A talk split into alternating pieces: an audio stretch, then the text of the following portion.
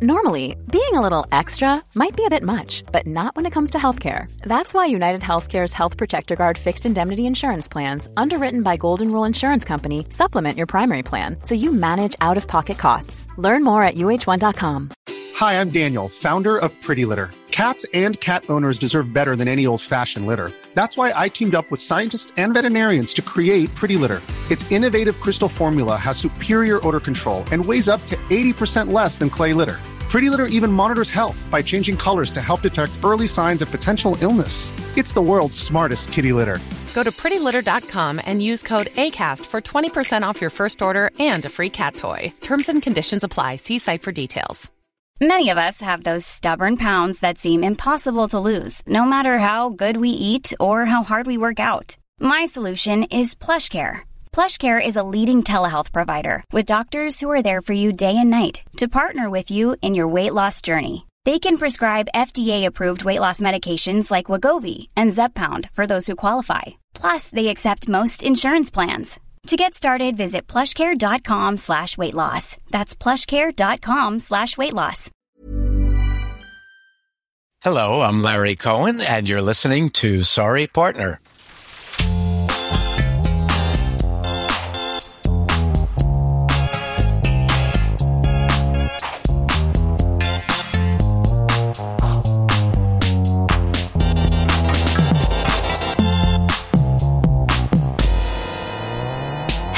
Welcome to Sorry Partner, a weekly podcast about bridge and all things interesting to bridge players, brought to you by bridge partners and friends, Catherine Harris and Jocelyn Starts. On today's program, we talk with American champion, author, and teacher Larry Cohen about the arc of his career from being a youngster, too small to hold all the cards, to international recognition as one of the most influential people in the game, as well as hearing his top tip for developing players. But first, let's kibitz. Hi, partner. Hi, partner. How are you, Catherine? I'm great, Jocelyn. How are you? Well, I'm good. I think I'm in a bit of the doghouse with my daughter, though, because she's actually going to be flying for the first time by herself. She's 17 and she's arriving, I realized, in the middle of a bridge game that I'm supposed to be mm. playing in with a partner that I absolutely do not want to cancel on. So I told her she can take a cab home from the airport and she's appalled. And I'm thinking that, you know, does that mean that I get the worst mother of the year award? I don't know, but I am feeling a bit bad, but not maybe bad enough to, to cancel. I mean, it's good for her. She needs to develop some independence, I think. I don't quite know where to start with this. Has she taken taxis before by oh, herself? Oh, absolutely. That's why I thought it would be absolutely no problem. My husband's taking her to look at colleges. So, I mean, the independence is sort of a necessity if she's going to be going to colleges. But then he's going to be staying and he won't be traveling back with her because he has some meetings. So she's coming back by herself. It'll be just an hour later at the most when I get home. I just think that she can take a cab home and let herself in. It sounds like the issue is not the cab. The issue is she'd like to think that you'd set aside your bridge game to prioritize her arrival. Well, I just can't help it. I did not schedule this plane flight of hers. And had I done so, no, I appreciate my husband's doing that, but had I done so, I would have been careful not to have her arriving in the middle of my game. Right. Well, look, you know, life lessons all around. that may be. In any event, I did get a funny letter that I was wondering oh. if you might want me to read. I would love you to read. Okay. Well, this is from David in San Francisco. Hi, Jocelyn. At a recent sectional tournament, opening lead was made against a six no trump contract. As Dummy came down, the declarer clutched his chest and fell off his chair, keeping his hand covered. Dummy sprang to her feet and shouted, call 911. Declarer reseated himself and exclaimed, let me play the hand first. Dummy glared, pointed her finger at Declare and snarled, okay, but you better make it. Which sort of dovetails with my story. It's like there is no higher priority. You could be having a heart attack, but you need to play bridge. Were they okay? Oh, I don't know. Actually, I should have. I should have asked. but but David, I do know is a doctor, so I I could ask him. I could follow up. Maybe I don't want to know. oh gosh.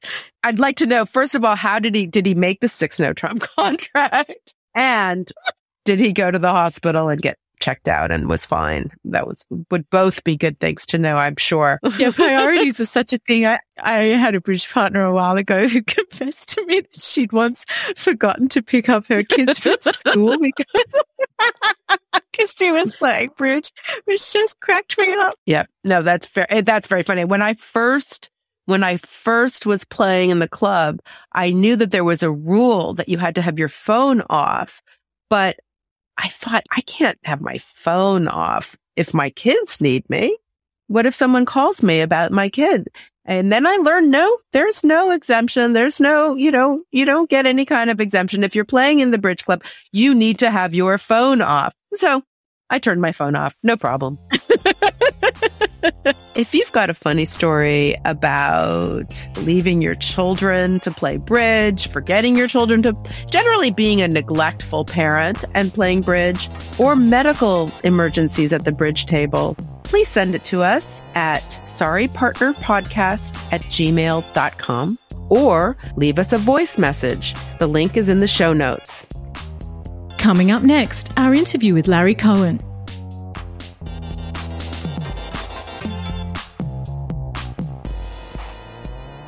Larry Cohen learned to play bridge sitting atop a phone book because he was too short to see over the table.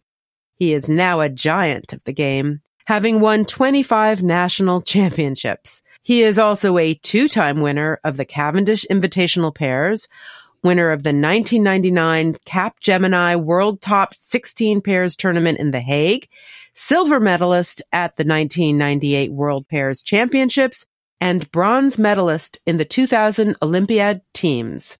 In 2002, the ACBL named him Player of the Year, and in 2011 named him Honorary Member of the Year. In 2020, in his first year of eligibility, he was elected to the ACBL Hall of Fame. We began where it all started with his grandparents who taught him to play. In the 1960s, my grandparents were indeed learning bridge and they taught my brother and they taught me and we were the foursome and I was six years old.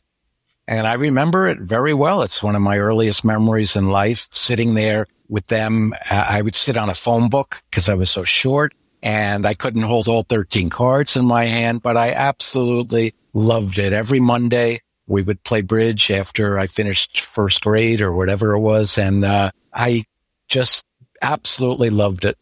I read that you then started playing duplicate. How did you end up going to the club? You were how old?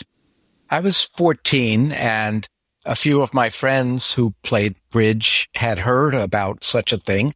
And I guess we must have gotten a ride from one of our parents. And I walked in and I knew how to play bridge sort of, but I didn't know what duplicate was or anything. So it, it was just kind of strange. So you went along there with friends and do you remember what happened? Yeah, I remember the first session. I, I was playing with a, another 14 year old, and I remember we came in second place. We got master points, and the director wrote out the the slip back then. There was this wasn't on a computer, and he handed me the little slip that said I had won like one third of a master point, and I was hooked. Uh, how, how could you not be? You have a particular interest in card play I understand that you really enjoyed reading Winning Declarer Play by Dorothy Truscott. Was that an almost immediate thing where you connected with that aspect of the game? I think it was because I remember that year our family took a long car ride, I think from New York to Florida, and I got my hands on that book, Winning Declarer Play, and I just read it for the whole trip and I was fascinated by it it, it's the part of the game that I love so much where you start to see something like throwing someone in and avoiding a finesse and all those fun things. And I was just so excited about it. Is that a fascination that continues to this day? That's a good question. Yes, it does. And for me, the best part of bridge is that like sweet spot of not beginner beginner when you have to memorize like what one heart, two hearts means. But after you've played like a year or two and you start to see the beauty of the card play, especially and the defense a little bit and understand all the different ways the cards can be played out. To me, that's the best part of bridge. And that's why I love teaching that part of bridge. I, I don't think it's fun to defend against Jeff Meckstroth and he's in three no trump and he's running the clubs and I have to discard what to throw or I'm going to get squeeze end played. For me, that's not fun. But the stuff in winning declarer play and that level of bridge, the intermediate level is to me the best part of bridge. And so when was it that you realized that there was something special there that you and bridge were made for each other? I think it was after I'd been playing duplicate bridge about a year and I realized that I was getting pretty good at it. I mean, I was doing well. You know, first you win some club games, then you win a sectional, then you win a regional. Uh, the better players started to ask me to be their partner. And I said, Hey, I'm, I'm pretty good at this. And it was, I, I was hooked. I was, all I could do was think bridge, eat bridge, sleep bridge. I was so addicted. I just couldn't wait for the next time I could play bridge. I just, it consumed my life, which wasn't necessarily a great thing for my social life, but um, what could you do? Bridge took priority. Did you not meet friends uh, your own age through bridge in those days? I, I did, but not many people played bridge. So yeah, there were a few guys I played bridge with, and I eh, had a girlfriend when I was 14 and it probably should have been really serious, but I kind of screwed up the whole thing t- to play bridge and kind of ruined my relationship. She didn't want to play? No, she wasn't a bridge player. And I don't think she understood that I'd rather go to the local duplicate game at night instead of taking her to a movie or something. What about your social circle now? Are they mostly bridge players? Not really. I, honestly, I don't really want to be socializing and talking bridge. Like my friends, I mean, a lot of them are bridge players, but they know that I don't really want to go to a dinner and, and hear U-Holds, as I call them, all night. You know, you ace king fifth, king queen fourth, queen and one too little. It goes three times over. What would you do? I mean, I don't want to be bothered with that. I do so much bridge for my living, uh, writing, teaching, reading that when I'm at dinner, I don't really want to talk about bridge. So my friends know that they really shouldn't be talking about bridge with me. You retired from high level competition in 2009. Did you completely reorganize how you think about the game in terms of the place it has in your life?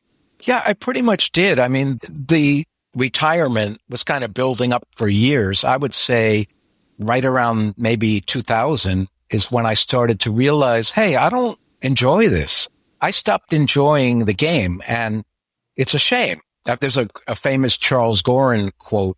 I don't know if you've heard of him. He's before your time, but he said something like, the bridge should be played for enjoyment. And the moment you're not enjoying it, it's time to give up. And what I found was I was going to these tournaments and I was getting paid a lot of money because that's the way it works in America. You play on a team and somebody's paying the other players. And I found that to be a lot of stress, a lot of pressure. I would go to the tournament. I didn't eat well. I didn't sleep well. I would fret over it if I made a mistake, which is inevitable. And I didn't enjoy that. So unless I really had to have the money, I started to say to myself, why am I going to do this? Why am I going to fly to another city and go into some hotel and spend my whole day in a ballroom if I'm not enjoying it? So it's weird. The game I used to love and be addicted to and enjoy started to be not enjoyable. So it really was just a question of how to get out.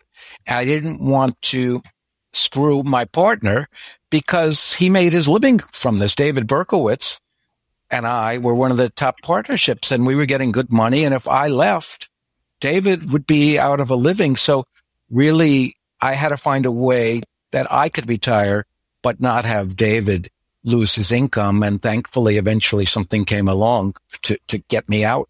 By that, do you mean another partner for him? Yes. Alan Sontag needed a partner and he's one of the greats of the game. And T and David were friendly and they both played a strong club system. So I kind of said, Alan, I want to get out. Would you play with David if I leave? And I left my marriage with David and he started a new one. That's kind of what top bridge partnerships are like. They're like marriages. Do you think that a part of the reason that you stopped enjoying it so much was about control? That once you were playing for other people on a team, there was an external expectation that it was no longer just about your personal mastery of the situation. You were now accountable to someone else. Whereas up until that point, it had been about your skill and your own pleasure in your game. You sound like a psychologist. That's a good, yeah, in depth way to look at it. Maybe something like that because when I played in pair games, I didn't feel as much stress. Like when it was just David and me and we'd be in the blue ribbon pairs, I kind of sort of enjoyed that or at least a little bit. But once we went to the team event and the sponsor was paying me big money, that's when I just didn't enjoy it. It was too much stress for me, which is silly because all the top players, they make a mistake or two. And I, I didn't make that many. So in retrospect, it's kind of dumb. Maybe I needed a psychologist.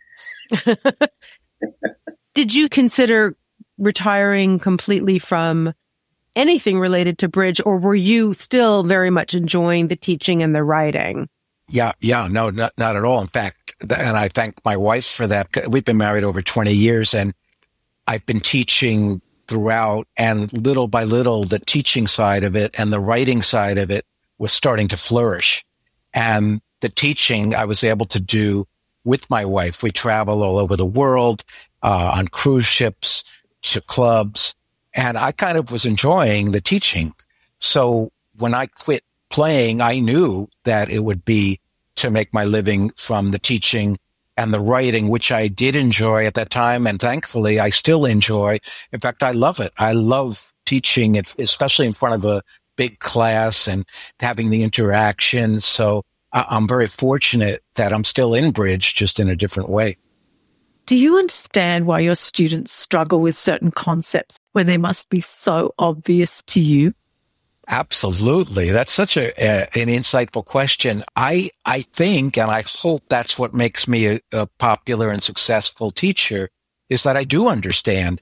I, I realize that I can't just say blah, blah, blah, and they'll get it. it. It's quite the opposite. It's very difficult to learn this game. And I completely understand that. So I'm very patient. I know that it's not going to be easy to get these things that I have to say it 10 times. They have to see it 10 times. They have to study it and they'll still make mistakes. And I'm very, I understand that.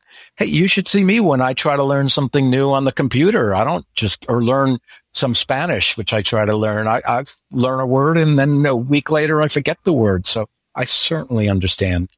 Do you think then, in a way, teaching bridge is like a spiritual practice? Where it requires a radical kind of empathy to be able to be present for your students? Definitely. And let me say this just because somebody is a good player doesn't mean they're a good teacher. Not at all. I, I've seen bad players who are great teachers and vice versa. And teaching is a skill that I've been learning. And I'd like to think I improve every year. And definitely you have to really not so much understand bridge, but understand people and the learning process and what they're trying to get out of it. And, and I'd say, you know, it's so important that they just enjoy it, that they, they enjoy the session and they want to keep going with the game. I, I love it when the light bulb goes off. I love it when they realize, okay, this is difficult, but I'll work on it and I'll understand it eventually. So I'm definitely tuned into them and their psychology. And I just want them to have a good time, really. So I, I don't get frustrated when they make a mistake. I've seen other bridge teachers they get annoyed and they start getting nasty. They say, how could you not do that? I would never do that. I, I completely sympathize with the, I've seen everything. And these are brilliant people. These are mayors of cities and physicists and doctors and, and they could do what looks like the most stupid thing ever. And I've seen it a million times and I don't expect anything. I'm wondering about the progression that you, that you see and if there are types of students that you can categorize such that there's a familiar structure and progression that you can tend to expect. It may be accelerated in some and slower in others, or are people so different in their learning styles that there's not a category or, or two or three of types of learners of the game? Yeah, well, I would say certainly one big dividing line is yes, I played cards when I was young, or no, I didn't play cards until I retired. That's a big dividing line because the people who played some cards when they were a kid or a teenager or in college, they have so much of a better chance to get it than somebody who takes up the game late in life and just learned that a king beats a queen. So that right away tells me something if I know the person played when they were younger. Um, also, I can tell with the eye contact right away. Some students are just absorbing and taking notes and following and other students, you know, they're just there because it's social and they might be looking around the room and just want to have a good time. So, you know, you can tell that they're not going to progress as well as the ones who are really there to learn. Has your success surprised you? Well, my success as a player came very gradually. So I guess there was no moment when you realize, hey, okay, I just won a national championship. That's exciting. Then you win a second one and a third one. So I don't know. I, I don't think there was any moment. And same thing in teaching. It's just has gotten better every year. So I don't really think there's any one moment, but I, I don't take it for granted. I, I'm so blessed and so fortunate just to have had this success. Selling a little or a lot? Shopify helps you do your thing however you cha-ching. Shopify is the global commerce platform that helps you sell at every stage of your business. From the launch your online shop stage to the first real life store stage, all the way to the did we just hit a million orders stage.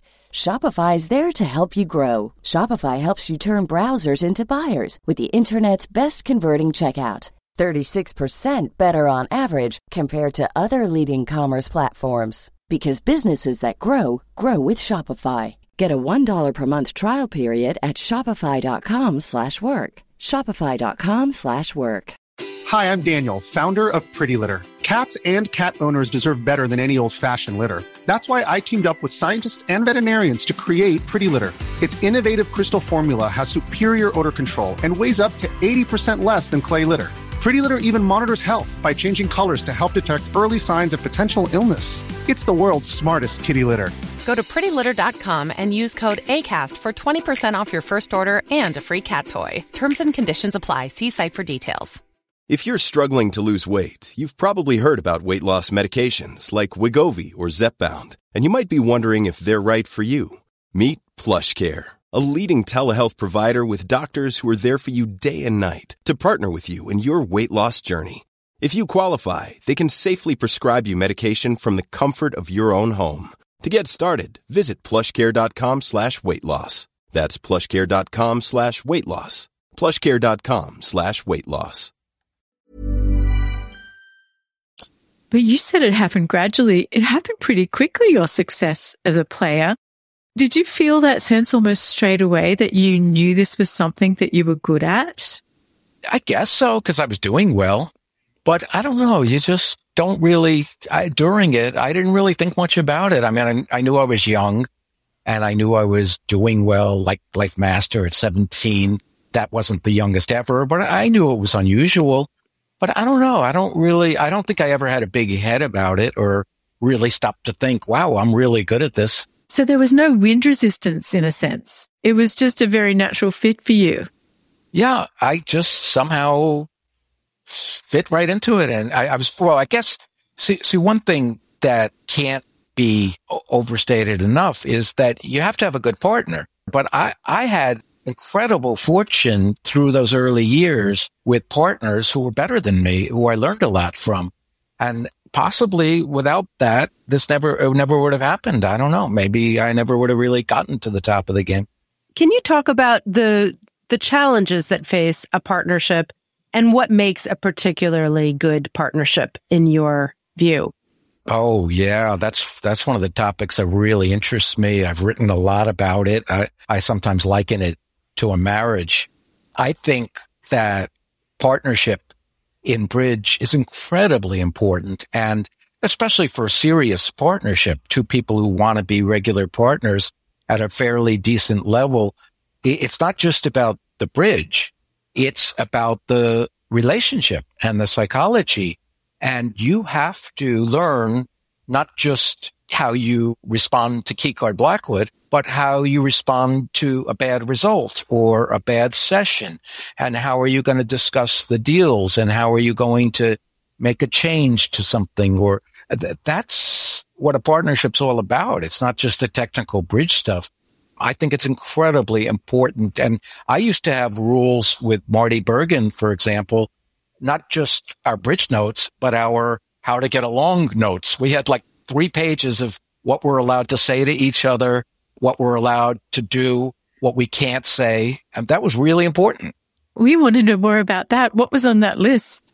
Well, well, some of them are probably not fit for publication. I mean, like there were certain things he couldn't say. Like once I made some bid and he said after the session, Larry, were you, were you on drugs when you bid three hearts?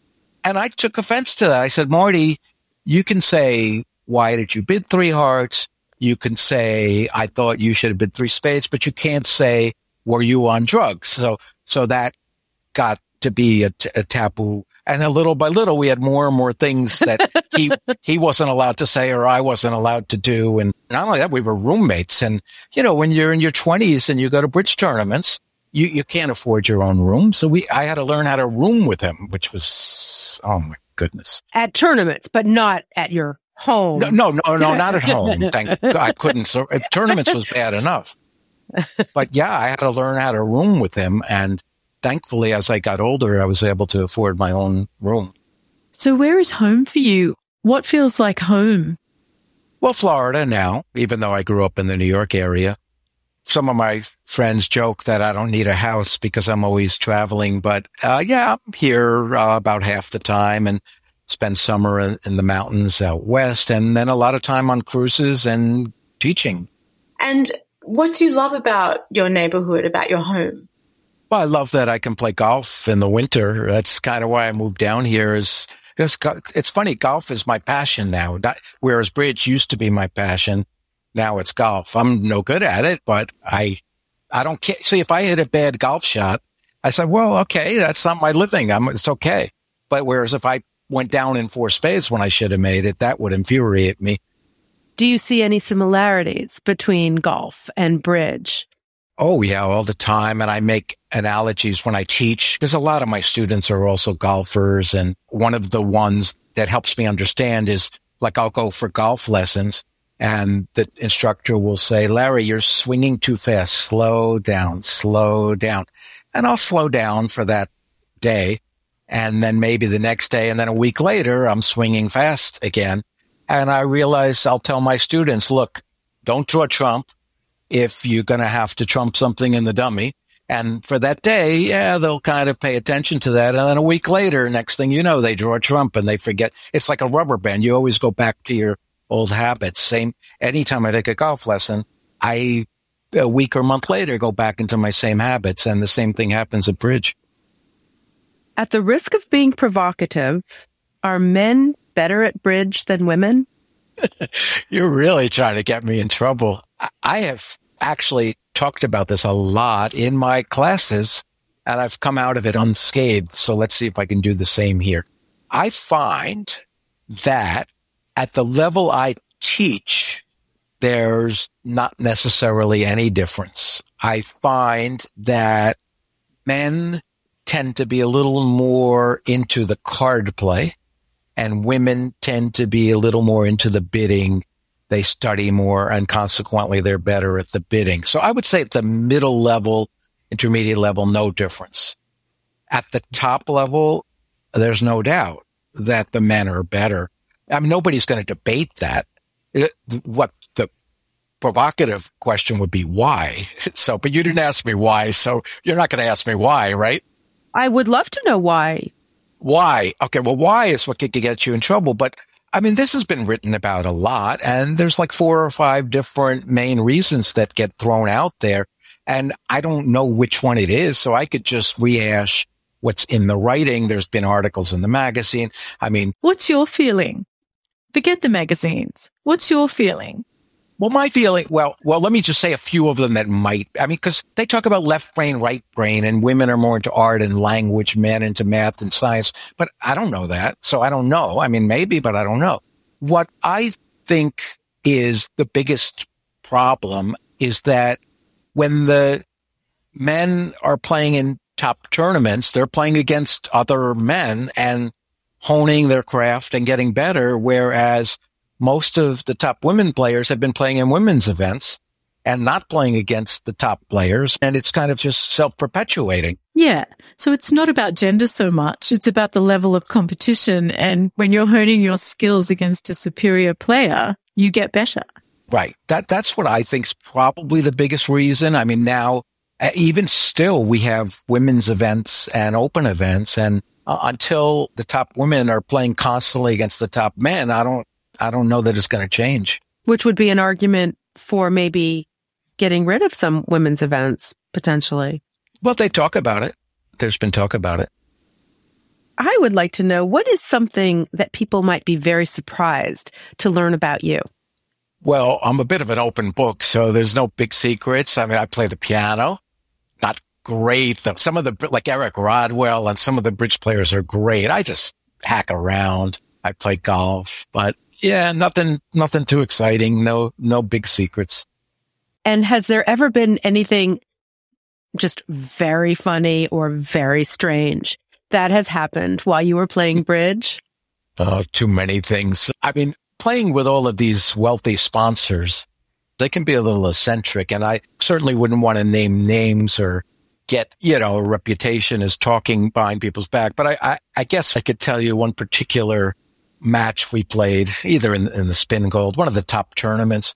And my teammates and I had finished playing the final quarter and it was very intense. It was a tough match. It was very close and we wanted to compare scores and see who had won. This was before Vugraph and where everyone knew the score. And you'd go with your teammates and you'd score. Okay, win five, lose six. So we got outside to compare scores with our teammates and they said, nope, we can't compare scores our sponsor wants us to compare scores in front of him. He was sitting out the final set. I said, well, where is he? Where is he? Let's see if we won. Uh, we have to go up to his suite. Okay. So we're going up in the elevator. Can you just tell me, did you bid the slam on board 17? he right, won't, right. he won't let us talk. He won't let us talk. Okay. So we get to his suite. We go in and he's in the bathroom and he won't come out of the bathroom and we're sitting there. We, oh, just, I was pulling out my hair because when you finish a match, you just have to know if you won or not. So finally, he came out of the bathroom. He let us compare scores and we won by two. But that was the weirdest thing to have to wait 15 minutes to find out if we won or not. I find it hard to wait even just like the two minutes for everyone to regroup at the table. Sometimes, and that's not the Spingold. yeah, and you want to know after you play. After you play, you want to know how you did, right? Yeah. So Okay, I'm not naming. I'm not. Don't ask for the name. No, we won't. All right. So, what's the most unusual thing that's ever happened at a tournament? Well, certainly it was away from the bridge table. It was 1984, and I was playing on the Rosenkranz team, uh, George Rosenkranz, whose company invented the uh, birth control pill, and he was our captain. And we were playing bridge in this Spingold, I guess. It was the Summer Nationals in Washington, D.C. And it was the fourth quarter of an early match. And Edith, his wife, was kibitzing. I was playing with Marty Bergen and Edith was kibitzing. And we won the match and we said good night. And the next morning at 7 a.m., my phone rang and it was the FBI. And I was a little upset at being woken up at 7 a.m., but I was kind of wondering why the FBI was calling me. And it turns out that Edith was kidnapped that night in the uh, garage of the hotel. This became big news. It was on the front page of the New York Times. And it was just a very crazy scene at the bridge tournament that morning with, with the, you know, all the agents, uh, the FBI and the police. And it was just total craziness for three days. The story, I mean, most people know and they've read about it that it did have a good outcome that she was recovered unharmed. But boy, was that a crazy three days. But I believe you had to go and play in a sequestered hotel room with security. Yeah, we did have to. We continued our match. Uh, the, you know, the bridge game went on. Of course, George Rosenkranz didn't play. I mean, even uh, there's always stories about bridge players. They don't care if there's a fire. When your wife's kidnapped, you don't play. So he sat out, which actually made our team stronger because now our, our, our, teammates were Meckstroth and Rodwell. So it was very weird though, because they didn't put us in the main area. They put us in a separate area of the hotel to play. And still we kept having interviews because Marty and, and I were the last people to see Edith. So they were really asking us, did you notice anyone else at the table? And uh, a bridge player like me, I don't notice anything else at the table. You know, someone could have walked by naked and I wouldn't have noticed did they determine the motive for the kidnapping? Was it related to his being a wealthy businessman or did it have something to do with bridge? Well, money. They, they, were bridge players who did the kidnapping. I think it was $2 million they were asking for in ransom, and they, they knew who it was. They knew he had money. But it wasn't necessarily to interfere with your team roster. Oh no, nothing to do with with yeah, yeah. Actually, you know, I can joke about it now, but some people did say, "Hey, Larry, that was better for your team. Did you arrange the kidnapping? Because now you got to play without your sponsor." But that was pretty ridiculous. I mean, that, people would joke about it that way. Gosh, I guess that's where I was. Uh, that's where I was heading. It must have been quite traumatic, though. Were you unnerved? Yes, I was, but once the bridge started, I, I, was able to focus on the bridge. Actually, it was a good release for me to get away from all that stuff. Was once the bridge game started, I was able to focus just on the bridge. But in between, those three days were just crazy, as you can imagine. And you know, poor George. I mean, what what that must have been like for him. Terrible, terrible. Is that the Rosenkranz who whose double I use? Is that the one and the same? Yes, that's him. He was uh he was a creator. He was a writer. Uh, fascinating guy. He died just recently. He was 102. Wow. Uh, brilliant man. Sounds like it. So, Larry, do you have a favorite convention? well, if I wanted to make Marty happy, I'd say Bergen Raises. Uh, you would not be the first to to to say that. Bergen Raises, yeah. I'm not a big convention fan, and when I teach bridge. I don't teach a lot of conventions and I tell everybody that I can tell you what I think my four most important are. People always want to hear lists. And so I'm not going to say they're my favorite, but I'll say the, these are the four that you have to know. I would put negative doubles number one. I think they come up the most. And right behind that, I would say Stayman, Blackwood, and Jacoby transfers. So, you know, those are four that probably everyone listening knows. But I, I think if you just gave me those four and said I can't play any others, I'd be fine. I don't think it would matter much. But there must be one or two that you tend to play. I know you still play occasionally. So which conventions are always on your card?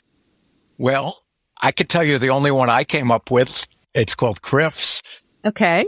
C R I F S. That's an acronym. It's Cohen's rule and fourth seat. Maybe it'll be popular now. Cohen's rule and fourth seat, C-R-I-F-S. And what that means is it goes pass, pass, pass, and you're in fourth seat. And people always ask me, you know, should I open if I have 10 points? Should I open if I have 11 points? And one of the old rules is add your points to your number of spades. Pearson points. Yeah. And if it's 15, yeah, Pearson, right, if it's 15 open. I said, never mind all that. Here's what you do. You have 10 or 11 points. You're not sure what I want you to do is look at your opponents. Look at both of them. And if you're playing against Max Meckstroth and Rodwell, Well, why would you open? Just pass it out. Hope you get a decent board. But if you're playing like the two worst players in your duplicate club, someone who's never won a finesse, then open the bidding. You don't want to pass it out against them. Just don't tell your opponents if they say, why'd you open that 11 count? Well, Larry Cohen said to open the bidding when you're playing against a bad player. Please don't tell people that. so yeah, that is my favorite convention, but really, I don't, I don't know. I don't really have a favorite convention. What can I say? Well, what about conventions that are a waste of time or that you warn your students off?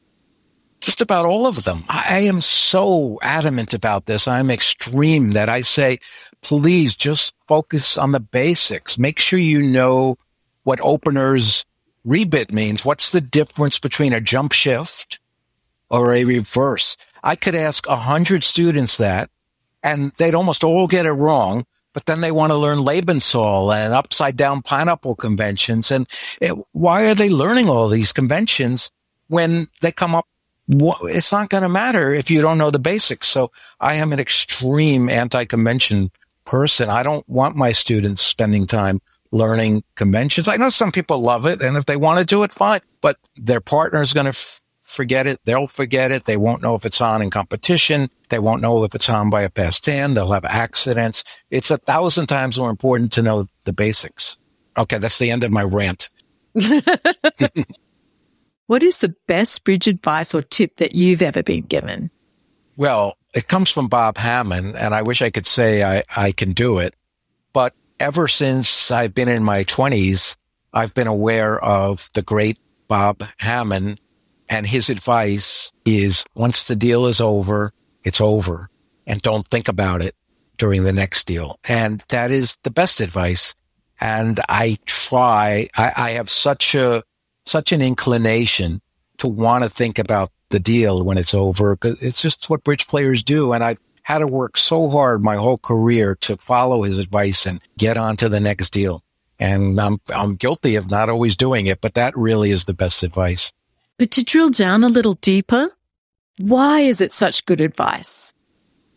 Well, because if you're thinking about the previous deal during the next deal, you're going to screw up the next deal. Uh, not to mention having a postmortem at the table is also bad. It's bad for partnership morale to be saying, if you, I mean, if you talk about the deal at the table, you're, you're opening up a, a, can of worms because even if you approach it innocently and if you say, I'm sorry, partner, uh, there's your title again. I'm sorry, partner. I, I should have switched to a heart but when you played the two of clubs, I thought blah, blah, blah. And the minute you say that, your partner is going to get their dander up and say, what do you mean you thought my two of clubs meant blah, blah, blah? So like no good can come from talking about it at the table. Right. It's not like you can go back and, and the more you've berated them, the better the score will you know, reverse. it's the opposite. They'll play right. worse the rest of the session. So it's fine as a partnership to discuss the deals after the session with a hand record. But talking about the previous deal at the table, no good can come from that. And certainly thinking about it while you're playing the next deal is really a bad idea. That makes good sense. Larry, thank you so much for joining us today. It's been wonderful talking with you. We really appreciate your time. Yes, thank you very much. Catherine, thank you. And Jocelyn, thank you. I, I love your enthusiasm for the game. And I hope you keep doing these podcasts and have, have a lot of people listening to them. Thank you so much. And that's the show. Thanks to Larry Cohen and our friends at the Bridge Shop in Australia at bridgeshop.com.au for all your bridge supplies. This program is produced by Catherine Harris. Our theme music was composed by Jocelyn Starts and produced by Daniel Raboy. Send your bridge stories and comments to sorrypartnerpodcast at gmail.com or leave us a voice message. The link is in the show notes. We'd love to hear from you, but be nice or we'll call the director. Until next week, play well. May all your finesses be on side. And remember, as Larry says, once the deal is over, it's over. Thank you, partner. Thank you, partner. Bye. Bye.